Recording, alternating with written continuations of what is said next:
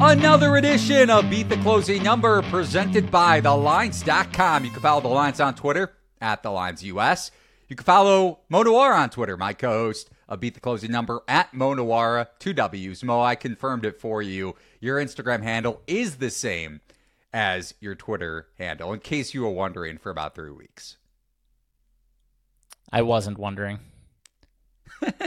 well, that that shows how much you care about social media, to be fair. And you could follow me on Twitter at Eli Hershkovich.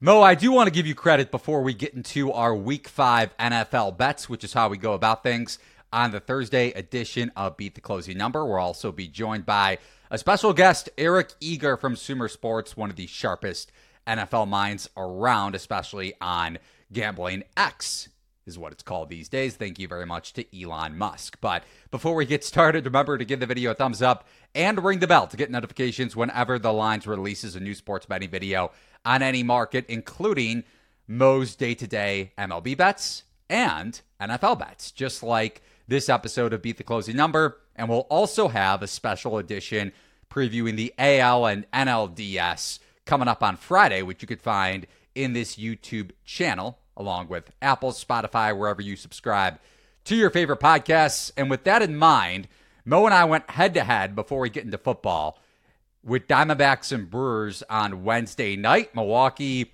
surrendered another lead. They stranded the bases loaded three times over those two games without scoring a run. I think they out hit Arizona in both games. If not, at the very least, it was just in game two. So, congratulations, Mel. I'll give you credit, even though I'm still a little salty. I mean, I take no pleasure in being right and you being wrong. I try to talk some sense into you every year on Milwaukee. I try to talk some sense into you on this one. I'm just sad you didn't listen to me, just like you tried to talk some sense into me on the Titans against the Browns. Uh, you know, it's the way it goes sometimes. You don't want to listen to people, and world punishes you for being stubborn. It's a good way to put it, whether it's sports betting or otherwise. That shows you what kind of guy Mo is to give me credit after I give him credit. What continuity here to start off the podcast. But as a show so far in 2023, we are 11 and 5. Unfortunately, that hasn't necessarily been the case in terms of being super plus, maybe not plus EV, but at least plus in our pockets so far this season. I'm eight and seven with my NFL bets this year, three and two in week four. Did okay, lost with the Giants, a live bet on Monday Night Football. That was a horrific game. And for those listening on Thursday before Thursday Night Football kicks off, hopefully Bears and Commanders is better than what we saw on Monday night. Mo does have a bet in the Lines Discord channel. The link is over at thelines.com in the top right hand corner. Mo, how's your season been going so far? And any wise words for our listeners and viewers before we get started?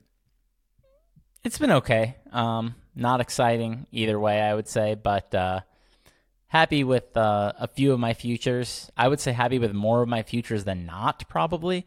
I think one interesting thing, I think the Dolphins getting completely wrecked the other day was probably really, really good for my Tua bet. Because, like, if he wins MVP, doesn't he just, don't they just give comeback player of the year to somebody else? A hundred percent. I joke about this with Steven on Twitter, but it could be real if, if he actually were to win MVP. He was favored before last week. Yeah, and now Josh Allen is the favorite, so that's a good segue into the first bet that we're going to discuss here in London Bills against the Jaguars. And it's a Sunday morning kickoff, so it is a standalone game. And luckily, there is no Toy Story theme for this one on ESPN Plus. At least I think so. Is that lucky? Some people like that. I didn't. Did you like it? I don't know. The graphics were odd. I thought I, I wasn't like super excited or like thought it was really cool like some people, but I don't know, whatever. If it gets people to watch the NFL, I guess it's good. I, I, I always feel skeptical about those sorts of things. Like anything that's marketed towards um, getting more people to watch the game, I, I always find them a little bit ham handed, I guess. And I, I would say this is probably in that category. Yeah. I'm not I'm never on Roger Goodell's side, especially when it comes to promoting Taylor Swift on the Instagram handle or Twitter. Maybe both. Either way, I hate the Swifties. That's a hot take to start off beat the closing number. All right. Bills open minus four and a half for a brief period. They are listed as the home team, but obviously, with the game being played in London and considering the Jaguars just played a London game against the Falcons, winning that one 30 to 7. I don't know how much home field advantage you want to equate to Buffalo here. Maybe you could break that down in your analysis, but it's been bet up to Bills minus five and a half. The total is sitting pretty comfortably at 48 and a half. I believe there are some 48s out there too. Buffalo is three and one with that blowout win over the Dolphins last week that you alluded to. And they closed two and a half, three point favorites in that game. And their offense put on a show, one of the most explosive offenses so far this season. Jacksonville got back to the Mendoza mark, covering, like I mentioned, three point spread, maybe three and a half in some some shops, and they did so against the Atlanta Falcons in London. So Mo, how are you betting Bills and Jags? Well, if you want to give somebody home field, don't you have to give it to the Jags here? I mean, they're the ones camped out in London. Very nice spot for them. Um, like I said, the biggest travel slash rest advantage we've ever seen in pro football. I mean, this is unprecedented, right? So I don't know how many points to give the Jags here, but it's got to be worth a couple points at least not having to fly over the ocean when the other team does, right? I mean, so then we just look at that, and this line is telling us the Bills are a touchdown plus better than the Jags. I, I just don't know if I can get behind that, man. I, I know the Jags have sucked so far, and nobody was more skeptical of the Jags than me entering last week, I think. Um, I finally added a dunce Falcons play when it hit three and a half. I was like, ah, this is too much. The hook is too much. it wasn't too much. Okay. Um, I just think the Jags are probably a better team than their metrics. I mean, a lot of mistakes, I think, in some of the early games, drops, missed fourth downs, high leverage disasters. Um, and then last week, they they I watched a lot of that game. Like I said, I mean, I watched as much as I could stomach, to be honest. But yeah, they sleepwalked through half that game. Atlanta, they it, it was like that Patriots versus Jets game. I think week two it was, or whatever, maybe week three. But it was it was like that game where they just knew the opposing offense wasn't going to offer an ounce of threat to them. So once they got a pretty big lead, I think they just sleepwalked through a lot of that game. Let's not make any mistakes. Let's punt the ball and not worry yeah. about you know, d- just don't make a big mistake. Don't get sacked. Don't throw a pick. We're fine punting the ball back to you with a 10 point lead because we know you can't move the ball, you know? Um, so I, I really like the spot for the Jags, honestly, as well. Just like I said, it, it's a really bad travel spot for the Bills. Um, lot of injuries on their defense. Jordan Poyer, their other cornerback, Christian Benford, and obviously Tre'Davious White, multiple players that could be out or at best, I think not 100%. Greg Rousseau didn't practice. He's one of their better pass rushers. So the defense is really banged up in this spot. Um, and, and you know the Jags are going to be super amped for this one, man. They've had so many chances for a statement win the past couple seasons. Um, and they kind of keep blowing it. The Chiefs keep wrecking them when they have a chance. So I, I think the Bills are a little overrated as well in this spot. I mean, this is just rule of NFL where you just you gotta fade the team that looked the best last week. They're not gonna play as good as they did, and, and just matchup wise, I think the Jags secondary has a much better chance, honestly, of slowing down this Bills passing attack. Man, I mean that was embarrassing what Stefon Diggs did to something called Kudu, I think was his name. So I'm looking at this uh, Jags corners. Darious Williams has been incredible this year. I saw that he's like one of the top five graded corners, and every time I was, he was picking picking people off and making some nice plays. Uh, and then Tyson Campbell solid, so I think they can at least not allow these 50 yard, you know, touchdowns the Bills have been ripping off these past few weeks. So we've yet to see the Bills have to like really move the ball with sustained drives. Honestly, like the Washington game was a joke, and then they just hit a bunch of big plays on Miami, who would just collapsed on defense. So I, I think this game should be should be close. I, five and a half is too much for me. I know our boss Brett Colson got six. Kudos to him. I still think I still think five and a half is too high. Okay, I make it about five five and a half, so I don't see a ton of value at least per my numbers, but. I know you gave Jacksonville secondary credit, but are we giving them too much credit after facing the Falcons? Is my concern and that anemic passing offense, to say the least. They went from 23rd in EPA per dropback allowed to 10th. So that kind of shows you how that metric could be a little flawed if you're using it every single week and maybe solely using that metric to handicap the NFL. I kind of like Dalton Kincaid props, especially with how poorly Jacksonville has covered the slot. That would be kind of a look for me if I was trying to bet this game. And one particular market. You mentioned Tre'Davious White. You mentioned how banged up this secondary is. They still have Dane Jackson, who I know you have ridiculed in past Something podcasts. Maybe Dane Jackson. Yes, he's not great, but he is a serviceable cornerback, I think, in nickel situations, assuming the rest of their secondary can play. I think Poyer practiced on Wednesday in limited fashion, which was better than last week. And then the other concern I have with Jacksonville is number 29 in the NFL in pass block win rate. And they're up against a pretty efficient Bills pass rush. I think they've dipped a little, maybe towards middle of the pack, but still top 12 in the NFL in pressure rate, but potentially getting Von Miller back this week. So that'll certainly improve things. Who knows if he'll be on a limited snap count or play at all, but that's something to monitor on the plus side of Buffalo's injury report. But if you're interested in Jacksonville getting five, five and a half points, I think it's listed at five and a half over at BetMGM Sportsbook as of this recording. You can head over to BetMGM, and as long as you're at least 21 years old and in a state where it's legal, you could sign up with BetMGM, bet legally, use BetMGM bonus code the lines when creating your account. You'll get up to $1,500 back as a bonus bet if your first bet loses. Terms and conditions apply. More details over at thelines.com. So we touched on the Falcons a little bit with your handicap with Jags and Falcons last week. Now I'm looking at Falcons Texans, which I brought up on the Monday edition of Beat the Closing Number. Falcons sitting at minus one and a half after the London game, which is not a good spot for Atlanta coming back to the States, even though it's at home. Total of between 41 and 41 and a half. But I'm not going with the same angle that I mentioned on the Monday edition of Beat the Closing Number because A, I don't love to bet a team that just played in London. And I mentioned that I was considering backing the Falcons, but it's hard to back an offense that could be a little sluggish after playing in a completely different time zone the week before. But I do have a decent enough edge with a total in this game, and I'm kind of surprised at that.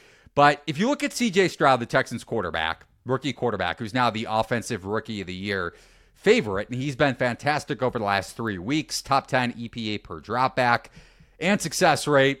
And the Texans should be getting back Laremy Tunsil and Tytus Howard on their offensive line. I don't know how much I love Howard at left guard, though. He was their right tackle last year, and because of the Kendrick Green injury, along with Quisenberry, their center, both being out for the season, Howard is now being shifted along in the offensive line, which isn't his natural position. So that's something to keep in mind. But we don't know how up to speed those guys are going to be.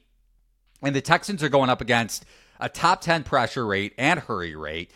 When you think about Jarrett and Onyemata, two of the better pass rushers along the defensive front, really in the league. I mean, that's how Atlanta is built to win games in the trenches on both sides of the ball. And Stroud has the 24th rated adjusted completion percentage under pressure this season. So while the Steelers were a tough matchup in the same sense, I also wonder how focused Pittsburgh was in that game, considering they had Baltimore on deck, just won two in a row.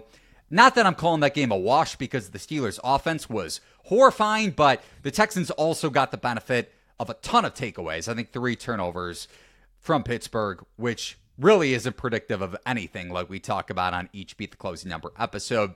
And like I mentioned too, with this Atlanta offensive line, I think they could have their way with a Texans defense that ranks 25th in EPA per carry allowed. So that kind of negates some of the negative potential plays for Ridder even though he ranks, I think, dead last or second to last in big time throw rate versus turnover worthy throw rate.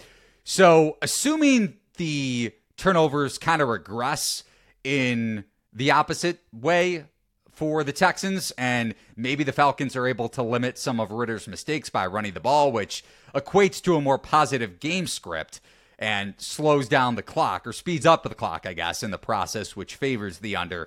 I took a piece of under 41 and a half yesterday mode you could find in our Discord channel over at thelines.com. Any thoughts on the total here? Not many. I'm not good at betting totals. So it's hard for me. I mean, sometimes I, I see a good spot and I have a decent read and I feel good, but honestly, it hasn't been something I've been good at over the years. Um, I, I, think early in the season is honestly the best time to bet totals. Uh, I feel like you can go with a lot of your preseason priors for multiple weeks before things start adjusting. Um, and I guess my preseason prior was that the Falcons might have the worst offense in the NFL, and uh, well, passing offense anyway. And I think I've been proven right in that sense. Maybe not all the yeah. way right. I would say it'd be hard to be worse than Carolina, to be honest. But I mean, the Falcons are right down there with anybody else besides Carolina. They're bottom five for sure at passing the ball. Um, if they can move the ball running, then I think you're in business here because we're going to see some long, slow drives, uh, bleeding the clock. What we don't want, in, in, at least for you, I think, is must pass situations for Desmond Ridder. We don't want to see third and yes. long. We don't want to see uh, CJ Stroud in must pass situations either. I think, even though he's been really good at limiting turnovers, man, Jessie Bates has been reading these young quarterbacks' minds. It's scary how he's jumping some of these routes on these kids. Uh, clearly, the guy digests his film. I will say that, and uh, yeah, I think you need offenses to be staying on schedule in this game, uh, and then you'll be in good shape, I think. Uh, but overall, in this game, I would lean Atlanta um, against the spread. I'm like, I don't know. I, I just th- this line was three last week. I, I think it's my probably okay value, and uh, but yeah, like you said, Houston. It'll be interesting to see what happens with their offensive line. I didn't realize that Tytus Howard was moving to guard, so um, I did see that he was coming back hopefully this week. Uh, I still have the Texans like 24th in power ranking. I, I really like what Stroud's doing, and I was high on him coming into the season, but Atlanta's defense is very tough. 100%. And you mentioned Jessie Bates. That played a big role in my bet from the preseason on the Bengals win total under. They lost both of their starting safeties, Bates and Vonn Bell, to Carolina. So, third game we're going to discuss, Mo. Eagles at Rams. Philly favored by four and a half on the road. Total of 50, as high as 50. I think there are some 49 and a half still out there in the market. I think I saw 50 and a half this morning when I was looking. Okay. So it continues to be on its way up at maybe a shop or two. Jalen Hurts, we've hit on this pretty much every podcast of the season here on Beat the Closing Number. Big time step back for Hurts, ranks 22nd in the league in dropback success rate. And Philadelphia's secondary has also slid back. They ranked number one in EPA per dropback allowed last year. They rank 20th, so below average and a little bit more than that this season. Really failing to limit explosive passing plays. How are you betting Eagles and Rams, Mo?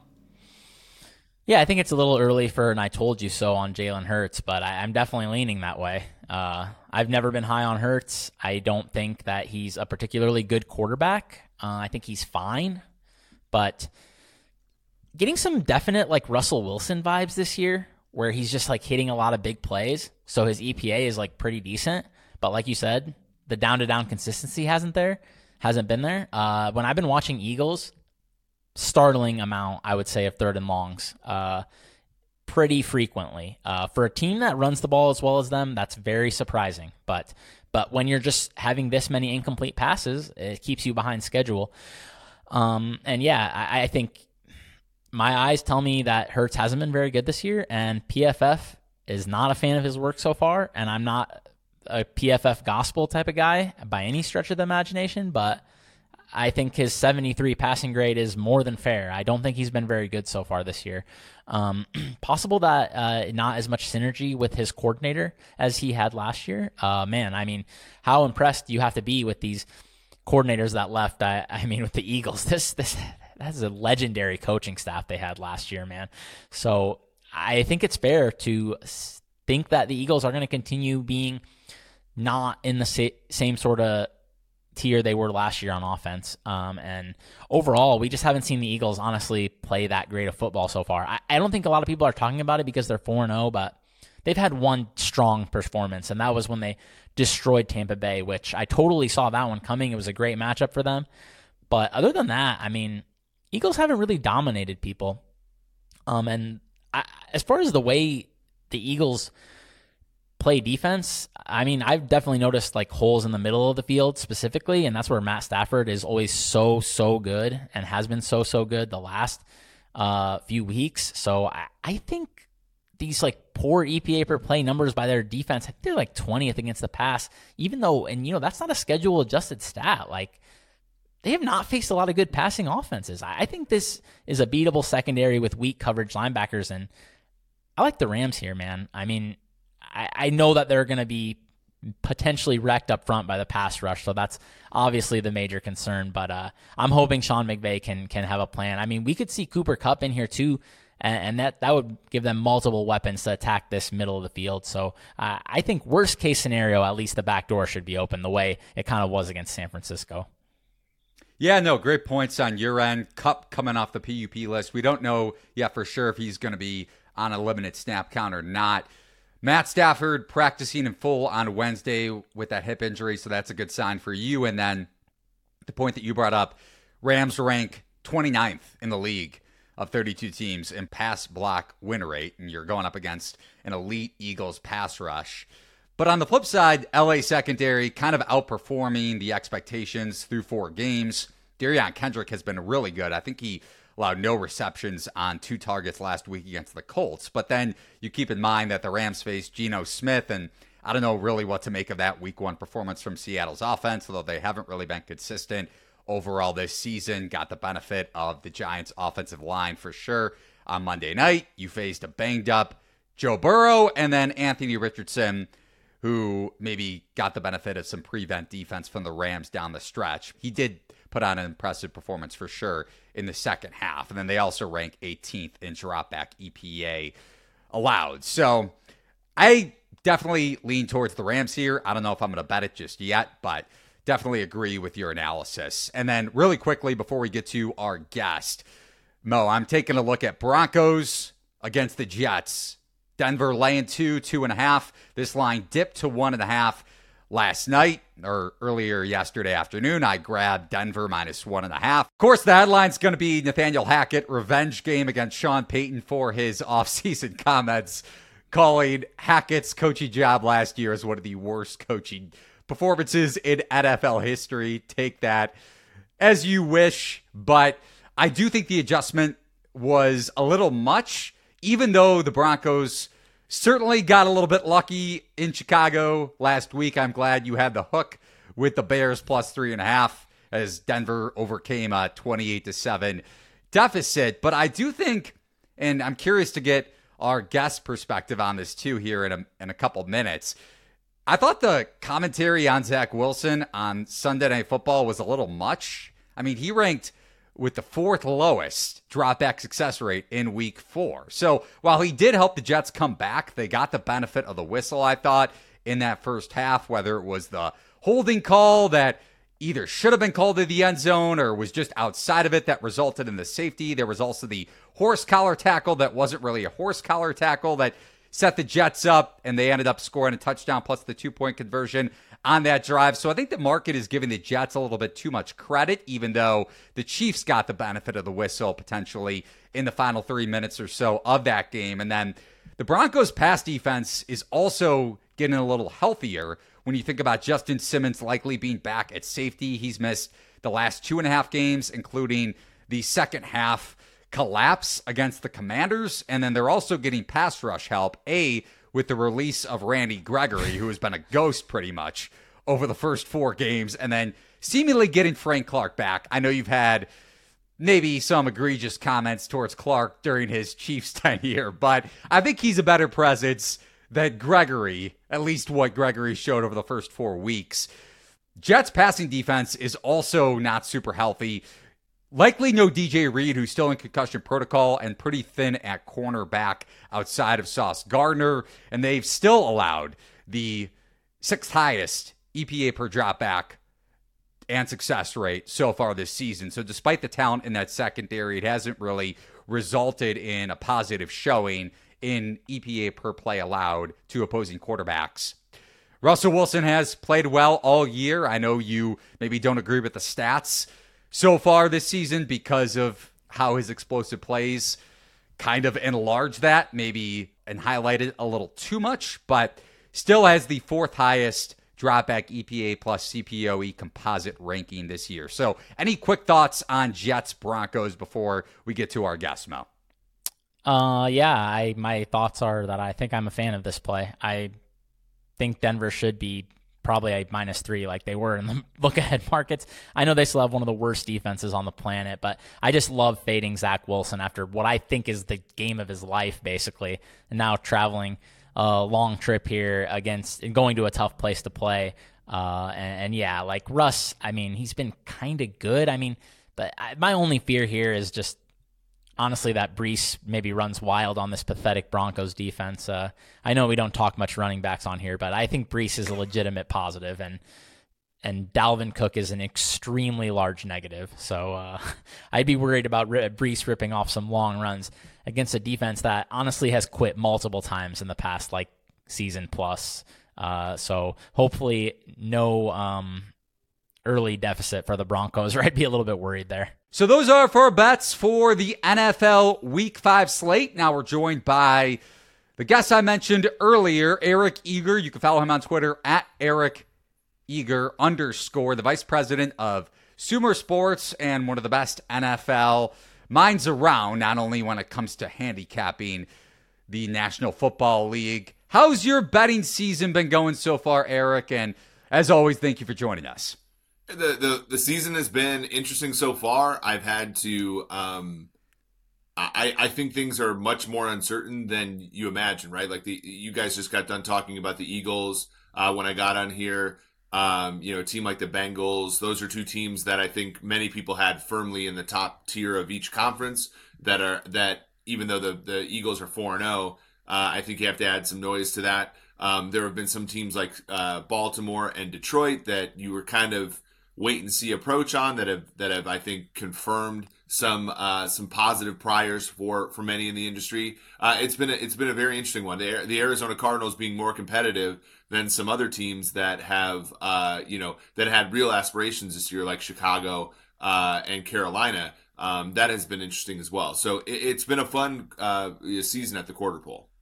And you guys have your own analytics department over at Sumer Sports, so I think that's a good place to start maybe the biggest adjustments, either in a positive sense or the other way around, that you've made personally with your power ratings? Yeah, it's Baltimore for me. Um, just because I, you know, for one, they they've overcome the injuries this year. I think a little bit better than they have in the past. I mean, a season, a couple, the last two seasons has been, you know, missed the playoffs in 2021, lose out after starting eight and three. Last year they did make the playoffs at 10 and seven, but it was you know kind of a limping in variety. They did play a hard game uh, against Cincinnati. I thought that they were very competitive there. And you fast forward to this year, and you're like, you know, you miss Mark Andrews at the very beginning. Uh, you know, you you lose Marcus Williams. Uh, you have yet to see uh, Marlon Humphrey. Offensive line's been banged up, and you know, Lamar Jackson has just continued to do the things that he's supposed to do. Zay Flowers has been really good underneath as well as over the top when they've taken their shots there. Uh, I still think there's some meat on the bone on that offense as well. They lost just uh, J.K. Dobbins as well. The, the if they get healthy, I, I think they'll be pretty solid. The issue is, is you know, health has almost always failed them in the second half of the year. It's failed them in the first half of this year, and yet they've still been able to to win and cover numbers. That to me has been the most surprising part of the first half of the year, and where I've I've adjusted my numbers the most. I think Eli is very happy to hear that. Maybe this is the year he's finally right on the Ravens. I would like so. that for him. Uh, for this week, let's start on the biggest game of the week. Um, 49ers, Cowboys, obviously a game pretty much everybody has circled, even in prime time to boot. Uh, Eli and I kind of thought maybe some Cowboys action would come in, move this a little bit down to three. It has not happened. I'm even seeing some fours, I think. So, uh, what are your thoughts on that game? Yeah, look ahead was closer to a pick, but we've seen you know a little bit uh, of support for San Francisco. Um, now four, it started at four. We have it's more of a of a true three and a half in the market, so there is some support for Dallas when it gets to four. Um, when I look at this game, I think okay, Brock Purdy has been fantastic, first in EPA per play. Um, you know, McCaffrey, many people are talking about him as a possible league MVP candidate given what he's accomplished, even at the running back position. The the defense, I think, has kind of hidden a little bit by behind the fact that they and the Dallas have the two easiest schedules in the NFL so far. Um, you know, Arizona's moved the ball on both of these teams. The, the the big thing for me is I do think that Dallas has the goods defensively to hold Purdy down a little bit. Um, he's scored 30 or more points in every single start that he's finished, except for the game last year against Dan Quinn uh, and the Dallas Cowboys at home in the playoffs. I, I think that that's similarly here. And so when you, when I look at this game and why I like Dallas, it's like the defense for Dallas is slightly better at creating turnovers. They're better at sack rate, and I know those things are a little bit noisy, but they, they have some real fun, you know, good fundamentals there for for Dallas. And then when I look at the quarterbacks, like I just think Dak Prescott is much better than Brock Purdy. And if we get in a situation where there are two quarterbacks facing tough defenses, I'm going to take the better overall quarterback than the guy that's, you know, frankly propped up by an amazing Hall of Fame caliber, you know, offensive mind in Kyle Shanahan. One follow up there before we get over to Chiefs and Vikings. How concerned are you with the injuries on Dallas's offensive line with Tyron Smith and Zack Martin? If they, I mean, if the practice report, injury report doesn't go as well as Cowboys betters would like over the next couple days. Yeah, it would certainly keep me from like let's say if if if the it did get down to 3 and, you know, it, later in the week when obviously limits are higher, like you don't it would keep me off of that for sure. I think three and a half is still playable, even with offensive line injuries. Dak does a good job of processing, and I, you know, and, and San Francisco is pretty good up front. Um, but I think Mike McCarthy has always done a pretty good job of being able to mitigate those things. Um, and, and, and frankly, I think Mike McCarthy, other than in the red zone, and that's another part that I like about Dallas. You know, Dallas has scored all these points and won all these games in some part because of noisy defensive scores, but also in spite of the fact that they haven't been able to really score at the prolific rate that they should be in the red zone. If those things regress, like I think you know, I think that there's there's more meat on the bone for Mike McCarthy, frankly, and I and I think that he'll he's capable of it for sure. Well, moving over to our Chiefs, I think I'm allowed to say that. I think you're a Chiefs fan like me, mm-hmm. if, I, if, I, recall correctly. Uh, yeah. Um, yeah, yeah, and you're a Husker like me. We got a lot in common. There we go, right there. Glory days. Um, really good matchup, I think, for the Chiefs this week. Uh, seems like the market really likes the Vikings. I'm actually kind of fascinated there. Uh, think this maybe moved from five all the way to three and a half so far, or at least four and a half. I kind of want to love the Chiefs here. I just feel like they match up really well against the Vikes, and people are a little bit down on the Chiefs after kind of a sleepy win over the Jets. Uh, what are your thoughts on this spot? And also, I was curious what you thought about the Chiefs in general so far. I feel like a lot of people are a little more down on the Chiefs than they probably should be given what's happened so far. Yeah, so look ahead on this game was six, um, which kind I my my number makes it five. Um, so six would have been an attractive number for me to take. Uh, you know, on the look ahead line. Um, and now, yeah, you, you've seen a lot of Viking support, even all the way back to the Mike Zimmer era. Um, you know, eh, in the markets, and that certainly is something that uh, you know, is happening here. Um, the the one thing that I do like, so now that it's down in that four to in, in to your point three and a half range, like you do have to start considering Kansas City. Um, the what's usually pretty good about Patrick Mahomes is how good he is against the blitz. Uh, and Brian Flores blitzes a lot. The Vikings don't really have the personnel to blitz as much as they do, but they also don't have the personnel to really play defense the way that anybody does. They're just simply not good there. Mahomes against the blitz um, this season, uh, you know, uh, 13 to 23, 167, a touchdown, no interceptions. If you look back to 2022 against the Blitz, 20 touchdowns, five interceptions, 7.5 yards per pass attempt, uh, and a quarterback rating. Uh, let me find this over here of 108.9. So he he's a guy where I think most defenses wouldn't want to blitz him. The Vikings do this kind of weird thing where they blitz, but they also try to play two high safeties, which means that there's a lot of intermediate stuff the Chiefs so far this year basically the same production out of the wide receivers for the first four weeks as they got last year, which is not much.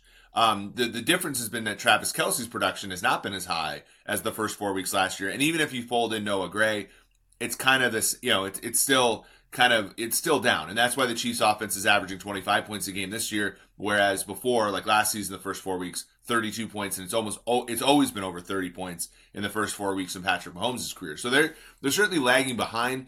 I think the Vikings are really a slump buster for the Chiefs offensively here. Um, and even if you don't want to lay the three and a half, there's so many ways to to sort of like the Chiefs getting off of the Schneid offensively in this game. Uh, something like TJ Hockenson over receptions is always a good play if you think the Vikings are going to be trailing. Um, you know, J- Jefferson props, Cousins over interceptions. Um, the one thing that's changed in the Kevin O'Connell era with Kirk Cousins is when Mike Zimmer was the head coach, even when they were behind, Kirk Cousins was deathly afraid of throwing an interception for fear of being basically, you know, taken to the woodshed when he would get off the field. Uh, Kevin O'Connell has given uh, Kirk Cousins kind of the license to be a little bit more aggressive, and as such, you've seen more interceptions. Um, you see more aggressiveness out of him. The Chiefs have a very good defense, obviously, with with McDuffie, the number one corner uh, per PFF. Like I, I think, I think it's if you don't like to, if you don't want to lay the Chiefs, you don't want to take the over in the game. I think that there are ways to bet the Chiefs as you know performing better offensively, and it's on the other side. It's the Vikings putting up the stat, stat, stats that Kirk likes to put up when they're trailing by multiple scores. Yeah, you love tweeting about that. Also, got to give you credit. I don't know if we're going to talk about Panthers Lions on this episode of Beat the Closing Number, but Restore the Roar, Eric definitely deserves props for that saying phrase going back to last season, as he's been on the Lions bandwagon for probably longer than anybody, with the exception of Joey Knish. At least that's his nickname. I digress. Eric, want to follow up with you on the Vikings really quick before we get into one or two or maybe three other matchups, depending on how much time we have.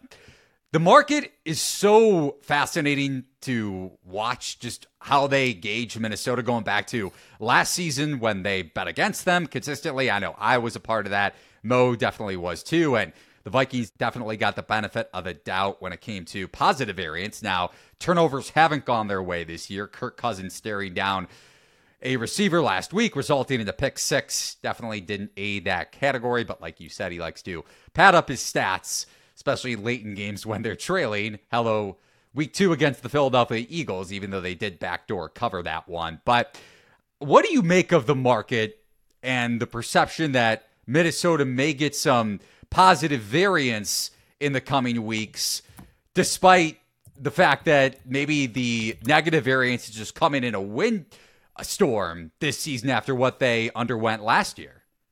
Yeah, it's a good point. I mean, I I have my my power ratings. I have my, my you know the the ones that are on sumersports.com, uh, which you can go and look at that are Elo ratings. Kind of you know went into the year with the Vikings as a 7.9 win team. That's obviously gone down because of the results. They basically you know in my mind though, and I also have power rankings where I add some subjective and some scouting elements to it. And those power ratings have not changed. I've made the Vikings zero points relative to an average team on a neutral field every single week this season and that's basically gone that way, right? I mean, if you if you basically have tracked it that way, you've been on market like the whole year. And and this is one where this maybe tracks as the Vikings being a little bit better than an average team on a neutral field, which I get. The problem is it I just don't think that they're good enough defensively to to run through a schedule. So for example, you look at their schedule now, they have Kansas City, I mean, they're they're at risk of starting one and four. They go to Chicago, which they've won there a few years in a row, but they they once went like 20 years where they've won twice uh, in that field. So it's not necessarily clear to me that that one's a gimme. Um, they are four and a half point favorites there on the look ahead line. Then it's San Francisco, Green Bay, Atlanta, New Orleans. They probably have to go two and two in those games just to stay, you know, sort of with it. And when you think about where this season is as far as Kwesi Adofo-Mensah, for the first time in the Kirk Cousins era, is leaving him on a contract year. Um, and he's only being paid $10 million additional money this year uh, during the season. So that's that's all that a trading team would have to pay him. Like there's a chance if you look at Atlanta, if you look at New York Jets, let's say the Jets win this week uh, against against Denver, like there are options for the Vikings should they start one and four.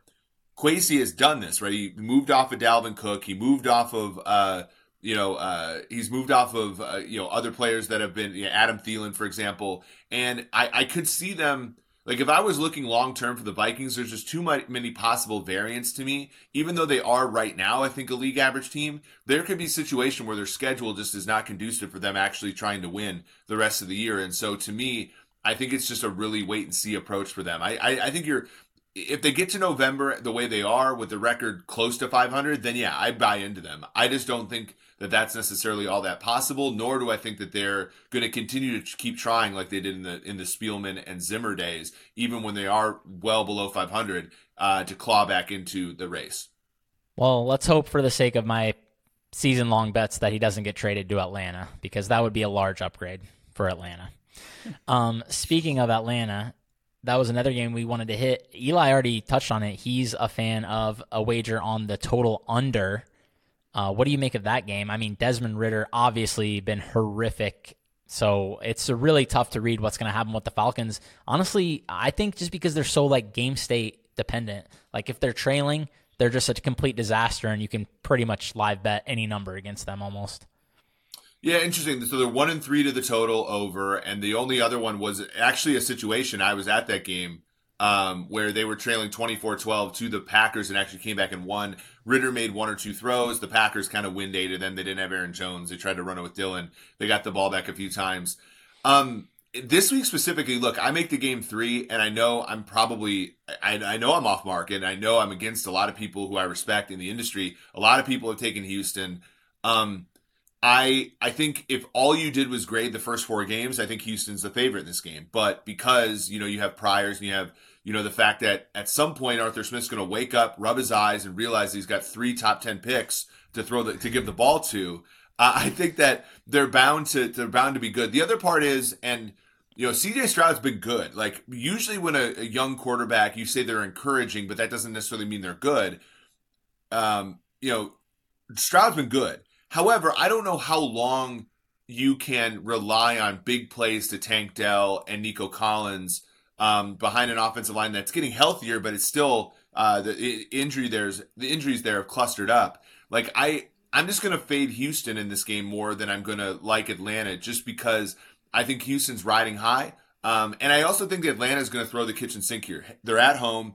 They have the easiest schedule moving forward. The Texans have the third easiest schedule moving forward.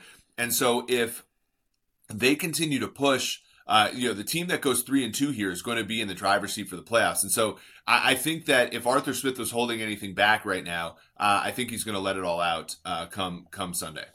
I think we're on the same page then in terms of how we're handicapping this one. All three of us really, because I think the Falcons have the mismatch in the trenches on both sides of the ball with their offensive line and then their defensive front against, like you said, a jumbled up Texans offensive line that even though they're getting back Tunsil seemingly and Tytus Howard back this week, they're still banged up at other spots, and Howard is also moving out of position. So I hope we're both right. I hope the Falcons win and cover because I think the total will go under if that happens if they're playing with a positive game script. I think.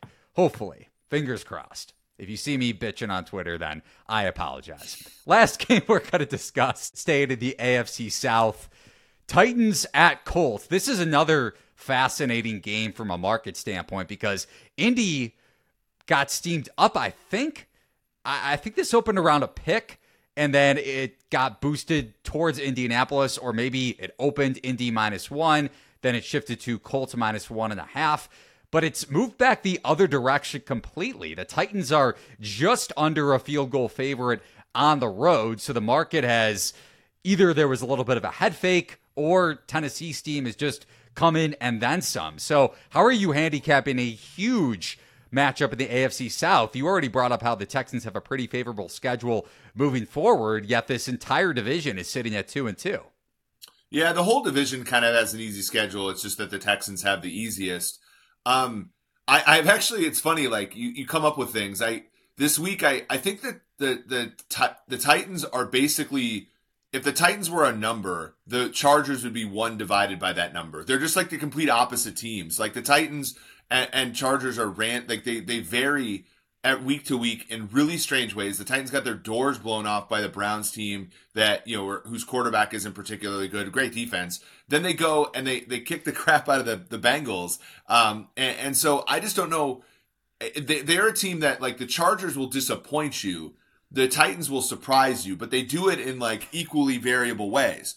And so I don't know. Like I, I, I like how Henry played last week. He's he had a really slow start to the season prior to that.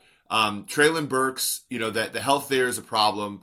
Um, DeAndre Hopkins has not been the kind of player I think that they decided they, they, they thought they were going to get. The O line has gotten a little bit better, but I, I tend to think also that Cincinnati kind of was out of bullets there.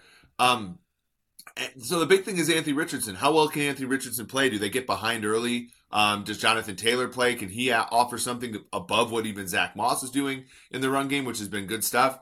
I, I don't really have an opinion on this game. I do. If you told me, like you said, Eli, either direction, minus two and a half or plus two and a half in either direction, I'd be okay with it. It's probably a good teaser leg. Total's not particularly high. Um, so I, to me, it's probably a teaser leg at best. Uh, with either one of these teams, depending upon um, which one you're getting at that one and a half, two and a half, if you can Wong tease through two, through three and seven. Love the breakdowns on all the games and really just market perception when it came to the Ravens and the Vikings. Eric Eager at Eric Eager underscore vice president of Sumer Sports, one of the best NFL minds around. Thank you so much for joining us hey, on care, this guys. episode of Beat the Closing Number. Appreciate it. That's Eric Eager, and that's going to do it for this edition of Beat the Closing Number. You could follow Mo on Twitter at MoNuwwarah. Follow the lines on Twitter at the lines US. We'll be back on Friday here on the Lines YouTube channel, breaking down the AL and NLDS. Thanks for watching and listening to this edition of Beat the Closing Number. Remember to head over to the Lines Discord channel to get the rest of our bets over at thelines.com. So long, everybody.